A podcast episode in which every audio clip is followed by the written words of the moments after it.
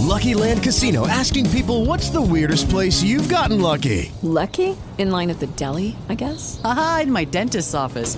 More than once, actually. Do I have to say? Yes, you do. In the car before my kids' PTA meeting. Really? Yes. Excuse me, what's the weirdest place you've gotten lucky? I never win and tell. Well, there you have it. You can get lucky anywhere playing at LuckyLandSlots.com. Play for free right now. Are you feeling lucky? No purchase necessary. Void where prohibited by law. 18 plus. Terms and conditions apply. See website for details.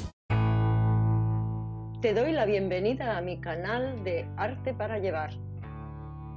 Hoy vamos a ver si fue Hilma af Klint pionera en el arte abstracto.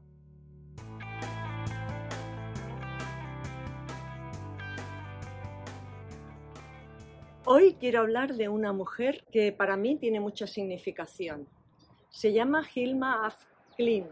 No sé si se pronuncia así porque ella es sueca, fue sueca, pero es una mujer relevante en la historia del arte y hasta ahora no se ha reconocido, hasta hace muy poco.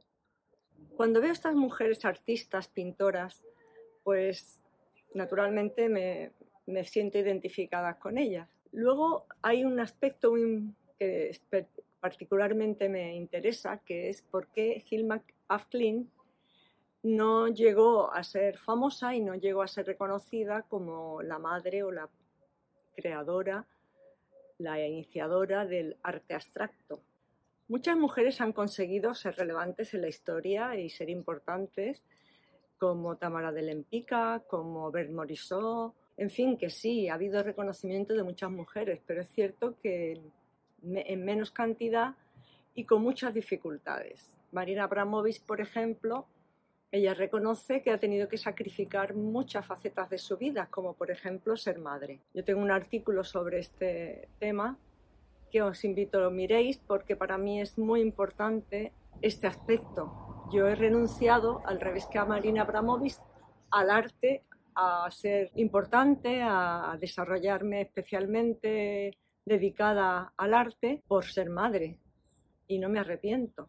Pero claro, reconozco que también me hubiera gustado tener cierta relevancia en el arte. A lo mejor dentro de 50 años, como pasa con Hilma af Klint, pues se habla de mí, no lo sé.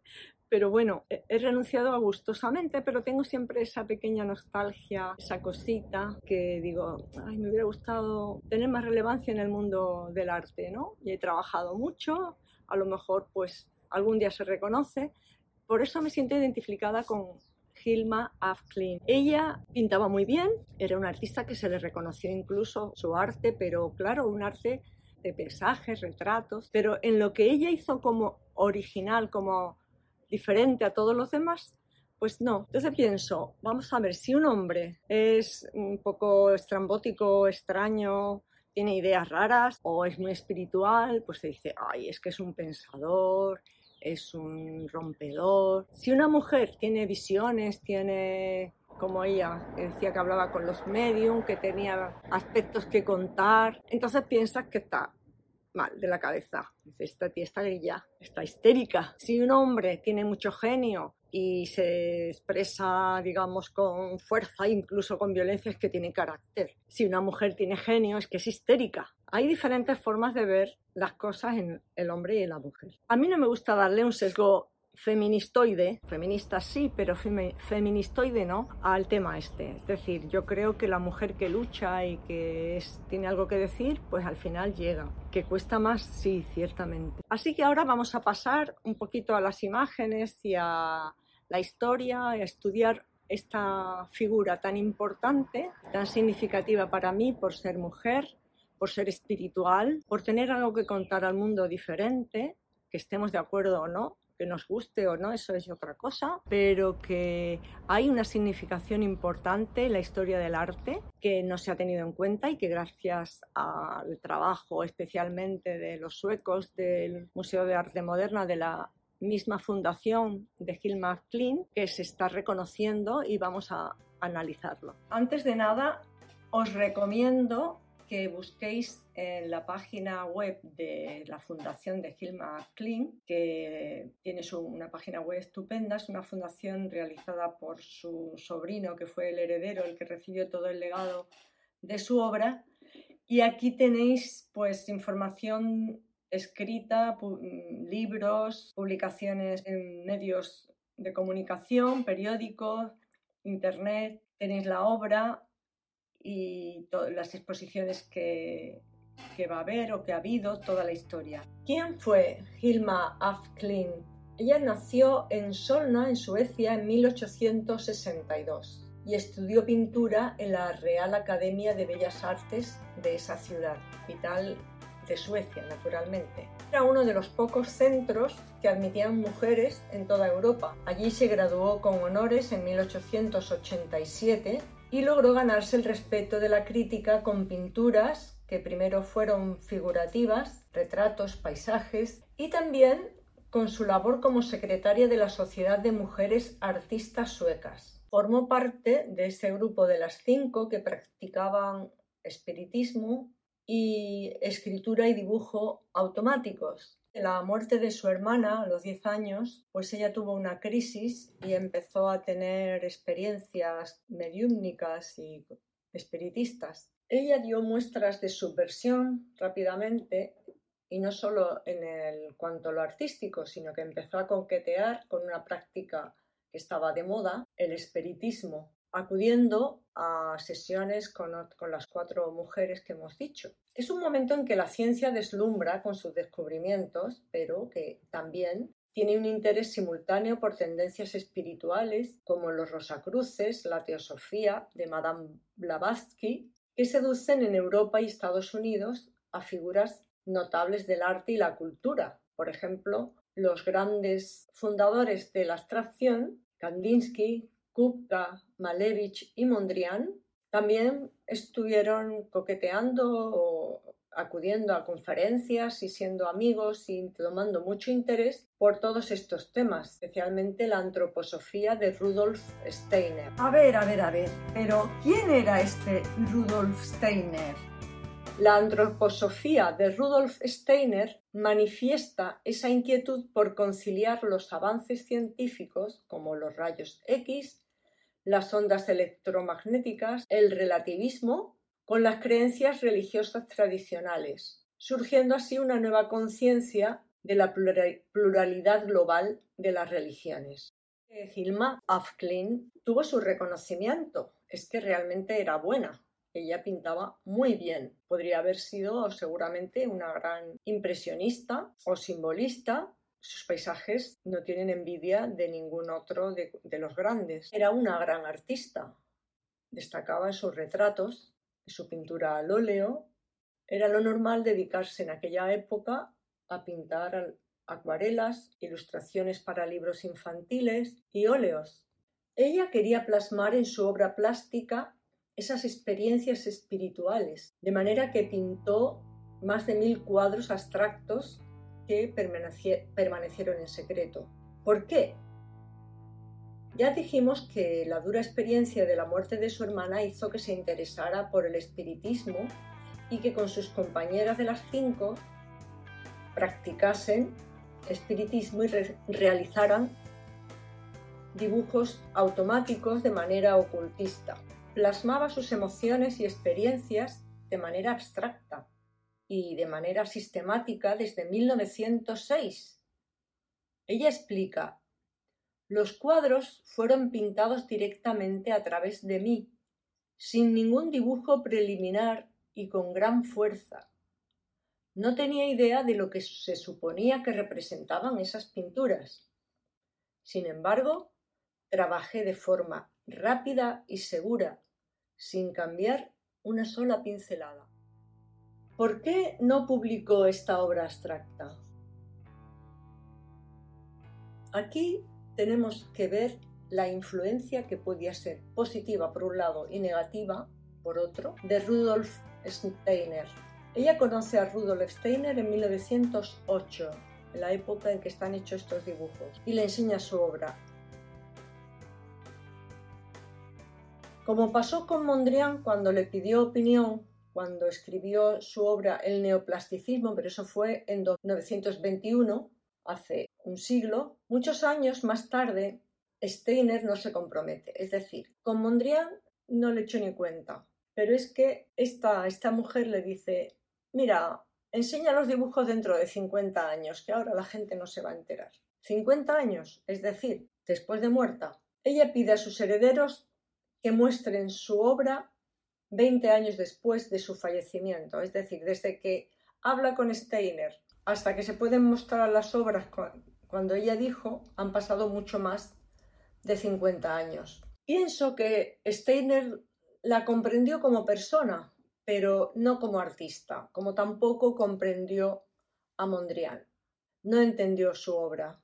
Ella no verá la reacción del público. ¿Qué pasó con la obra de Afklin? ¿No impresionó lo suficiente? ¿O es que no la veía un círculo importante? Quizá por ser mujer, como para tenerla en cuenta, porque luego más tarde Kandinsky, vamos, más tarde, unos años más solo, más tarde, Kandinsky, Mondrian, Malevich, Kupka, sí que muestran sus obras y sí que se escucha y se, y se les atiende. ¿Por qué pinta abstracción? Podría haber sido perfectamente una artista simbolista, como se ve en algunos cuadros, hay reminiscencias, como también pasó con los grandes abstractos que los grandes artistas de la abstracción también empezaron con el simbolismo. El simbolismo era un movimiento consolidado, con grandes artistas en distintos ámbitos. Ya el filósofo Schopenhauer defiende que el pintor no represente el objeto en sí mismo, sino que lo trascienda a otros ámbitos por medio de la intuición y la contemplación. Los simbolistas consideran que la obra de arte equivale a una emoción provocada por la experiencia. Buscan exteriorizar una idea, analizar el yo. Les interesa más sugerir, establecer correspondencias entre objetos y sensaciones, el misterio, el ocultismo. Y esta sensibilidad es común a Hilma Klein y a los que se han llamado creadores de la abstracción. Sienten la necesidad de expresar una realidad distinta a lo tangible y tienden a la espiritualidad. Pienso que hay que considerar esa línea que continúa desde el simbolismo a la abstracción. Sin embargo, la realidad es que los que valoran la abstracción rechazan a los simbolistas. Yo me he encontrado con profesores de la facultad que detestaban a los simbolistas, pero amaban la abstracción. Creo que ese es ese rechazo a lo manido, a lo evidente, a las formas simbólicas como significantes de lo que quieren expresar, eso es lo que hizo que los nuevos artistas rechazaran a la generación anterior de simbolistas. Y así también en nuestro tiempo, los que rechazan el simbolismo como literario o la figuración como narrativa, aman apasionadamente el movimiento abstracto. Cuando Pubis de Chavans realiza La Esperanza en la década de 1870, el título ya indica que no se trata de una simple imagen, sino de una idea. Este concepto no es realmente un ente abstracto, realmente no es un ser real, no es un ente real según la filosofía. Pero el artista, al representar simbólicamente la esperanza como un símbolo, como un emblema del barroco, por ejemplo, como una idea neoclásica, por medio de una mujer llena de vida y juventud, ya no satisface a los nuevos artistas del siglo XX, en el que la ciencia ha descubierto nuevas formas de ver el mundo. La abstracción geométrica puede ser asociada a una serie de artistas modernos, pero se encuentra en el desarrollo de la humanidad desde sus inicios, desde vasijas de pueblos originarios a expresiones arquitectónicas. La geometría como parte de la vida siempre ha estado ahí. Pero, ¿hay algo más?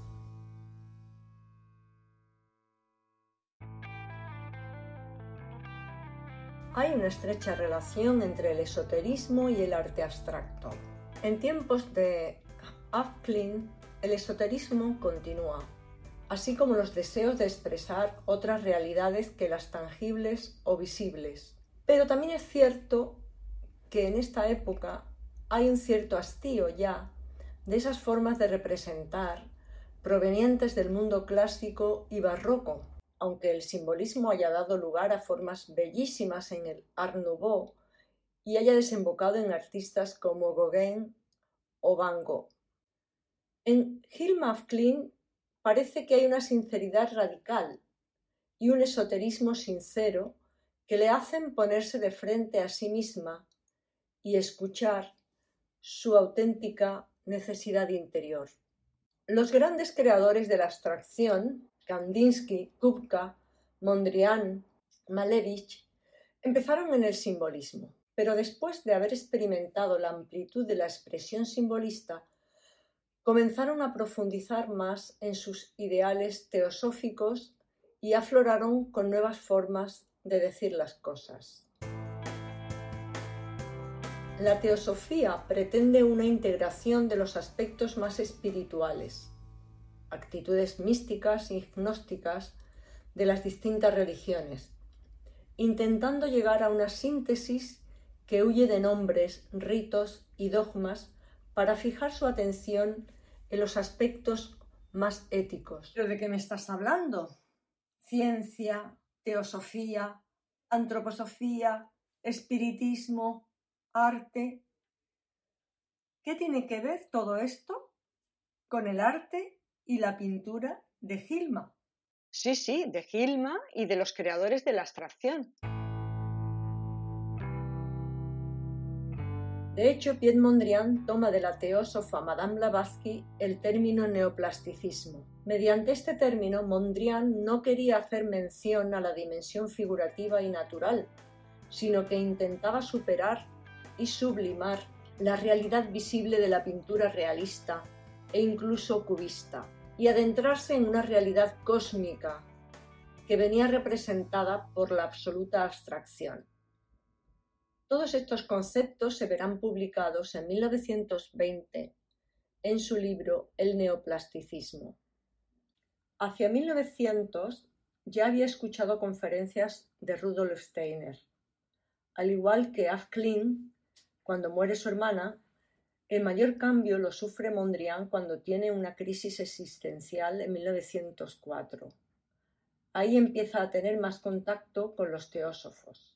Como ya hemos dicho antes, más tarde le pide opinión a Rudolf Steiner sobre su obra El neoplasticismo. Pero el antropósofo no le contestó. Y a Mondrian le afectó. Ni siquiera me ha contestado, dice. Ya arremeteré contra esa gente, pero no me apresuro. Justamente el neoplasticismo es el verdadero arte teosófico, en el verdadero sentido de la palabra. Los que ahora se llaman teósofos o antropósofos son engendros, aunque Steiner ha escrito buenos libros, al menos cuando no se mete con el arte. Así que Rudolf Steiner no se atrevía a comprometerse con estos artistas, mientras que a él le tenían en gran consideración. Afklin también se sentiría decepcionada de que le propusiera que no publicase su obra abstracta antroposófica hasta después de 50 años. En los dos casos, como dice Mondrian, Steiner no entiende de arte. En la obra de Hilma af mientras que en Kandinsky resulta primordial la plasmación artística de sus fundamentos intelectuales, la pintura es, en Afklin, un medio para ver la esencia de lo real a través de nuevas técnicas de dibujo y color. Es el resultado de sus experiencias como medium. Que estos temas no interesan hoy. Háblanos de NFTs, de criptoarte, en fin, espero que algún día nos hables también de estas cosas. Claro, Hablaremos de todo eso, pero ahora estamos en el mundo de Gil McLean, de espiritismo y abstracción. Ella pinta el mundo espiritual. Las visiones que una entidad espiritual le dicta y que ella plasma a veces en trance. With lucky landslots, you can get lucky just about anywhere. Dearly beloved, we are gathered here today to. Has anyone seen the bride and groom? Sorry, sorry, we're here. We were getting lucky in the limo and we lost track of time. No, Lucky Land Casino, with cash prizes that add up quicker than a guest registry. In that case, I pronounce you lucky. Play for free at LuckyLandSlots.com. Daily bonuses are waiting. No purchase necessary. Void where prohibited by law. 18 plus. Terms and conditions apply. See website for details. Como también habían hecho otros artistas. Vaya, parece, según veo, que todos estos temas, la antroposofía, la teosofía, el espiritismo, la espiritualidad, tenía mucho que ver con el arte abstracto. Pues sí. Por ejemplo, el checo František Kupka, otro pionero de la abstracción, también fue medium en sesiones de espiritismo y pintó numerosos cuadros de imágenes sobrecogedoras, resultado de sus viajes astrales. Afklin, por supuesto, estaba interesada en la teosofía y luego en la antroposofía de Rudolf Steiner, y por todo este movimiento esotérico, espiritual, que contrasta con todos los avances científicos y tecnológicos que ya están empezando a ver en esa época. ¡Hey! ¿Por qué el MoMA no incluyó en la historia del arte a Hilma Klint como pionera de la abstracción? ¿Qué lugar tiene en el MoMA la figura de Hilma Klint? Pues aquí lo vemos. Mientras que la mayoría de los artistas tienen cientos de exposiciones, Hilma Klint tiene dos. Una en 1913, en la cual hay otros artistas, ella tiene representación muy básica, y otra en 1989, donde aparecen las imágenes secretas de Hilma af Klint.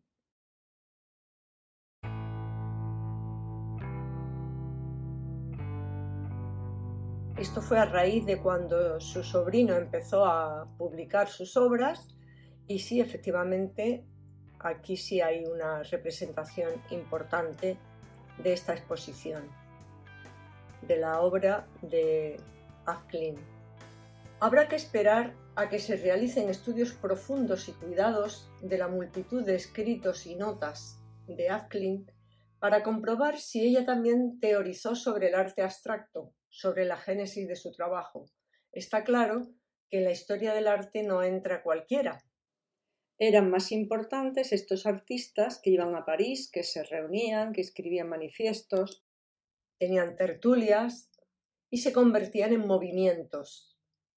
Muchos nos preguntamos por qué el MoMA no ha incluido a Ilma Afklin en el sitio que le corresponde como pionera de la abstracción. Ya sabemos que la historia del arte está escrita por el Louvre, el Met y el MoMA. Y los movimientos artísticos tienen un reconocimiento cuando hay manifiestos, proclamas. Todavía no sabemos si Hilma Klein escribió algo con cierta voluntad de, de proclama o de movimiento. Lo que no hizo fue ponerse en contacto con otros artistas, formar grupo adherirse a una sensibilidad común. En un artículo de Vicens Furiot titulado Los inicios del arte abstracto, el MoMA y Hilma Klein en Constelación Blogspot,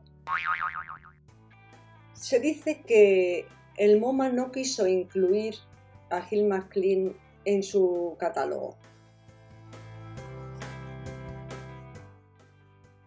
Lo que está claro es que si las hubiesen incluido habría cambiado notablemente el discurso, como muchos dicen ahora, sobre los inicios del arte abstracto y sobre quiénes fueron los verdaderos pioneros de esta ruptura.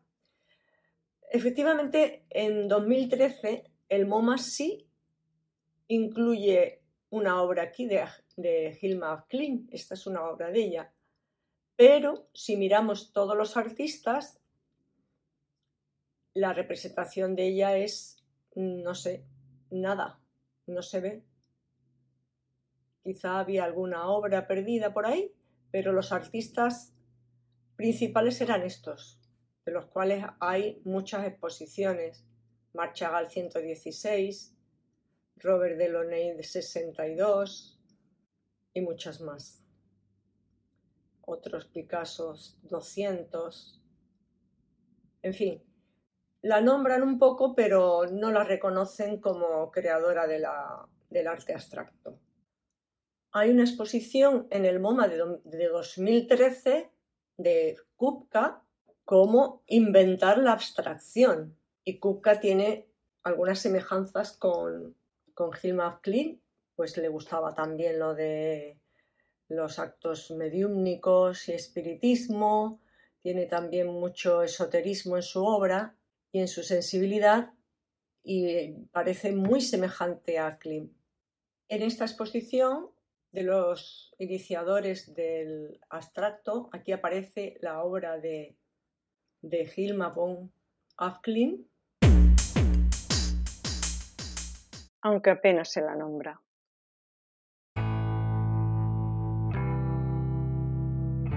Hoy, o bueno, llevamos muchos años con inflación de arte abstracto, ¿o no? Pero, ¿dónde están los espíritus? ¿Dónde hay espiritualidad? Yo no los veo. ¿Tú ves espiritualidad en la obra abstracta de hoy? Pues mira, desde el espiritismo, desde la espiritualidad, hemos desembocado en la abstracción. Y es verdad que desde esta espiritualidad, desde la nada, hemos llegado a la obra de Mar Roto, a la misma esencia del Zen. Y con el Zen hemos topado. En nombre del Zen se crean objetos para decorar la casa, ropa, estilos, arquitectura. Pero ¿dónde está el espíritu Zen? Más bien, ¿no gusta el Zen porque está de moda? Más que por espiritualidad. Porque a mucha gente, especialmente la gente joven, les gustan más los muebles de IKEA que los de sus abuelos o de sus padres, aunque sean de mucha calidad. ¿Y por qué los artistas han llegado a la esencia del espíritu zen y a lo más alto, a la cumbre de la nada? Yo creo que porque en arte se da como en la moda, una especie de hartazgo. La gente está harta, cansada de unas formas, de unos estilos. Así en la historia, cuando nos hemos hartado de rococó, de barroco, de formas retorcidas, exceso, de curvas, pues hemos llegado, vuelto a lo neoclásico, a formas rectas. En moda estamos hartas de el minimalismo y las formas típicas de, de estas lisas rectas de Valenciaga o, o de Saint Laurent, por ejemplo pues tenemos a Versace. Que estamos hartos de vanguardias, pues viene la trasvanguardia y la nueva figuración. Pero volvamos a nuestra gran pintora, Hilma Klein. Para concluir, me parece que lo más importante no es decidir qué artista fue el primero en producir imágenes abstractas como si de una competición se tratase sino en cómo un artista en la situación de Aflin, que era relativamente marginal, tanto geográfica como personalmente, pudo desarrollar un nuevo estilo visual. La artista era consciente de que ello implicaba una ruptura radical con respecto a la tradición predominante del mimetismo y al mismo tiempo pudo permanecer dentro del marco formal de una disciplina artística tradicional. Afklin quizás no desarrolló una teoría de la abstracción tal y como hizo Kandinsky, pero sin duda se entrenó como artista y por tanto se expuso explícita o implícitamente a ideas corrientes sobre los límites formales del arte, tal y como se entendían en las academias de arte de su tiempo.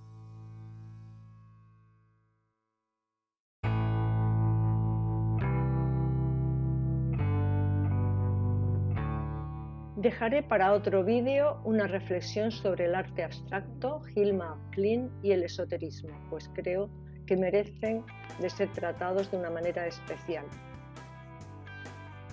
Si quieres visualizar todas las obras de esta artista y todo el contenido con imágenes, puedes hacerlo en mi canal de YouTube. Si te gusta este tipo de contenidos, no olvides de darle al like y suscribirte. Hasta pronto.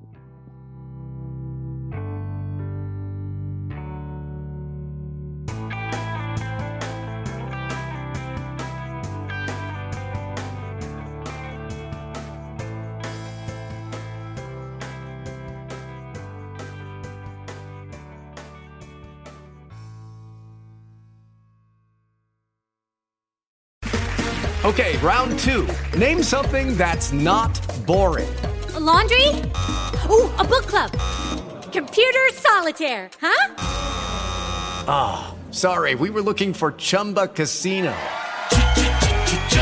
That's right. ChumbaCasino.com has over 100 casino style games. Join today and play for free for your chance to redeem some serious prizes.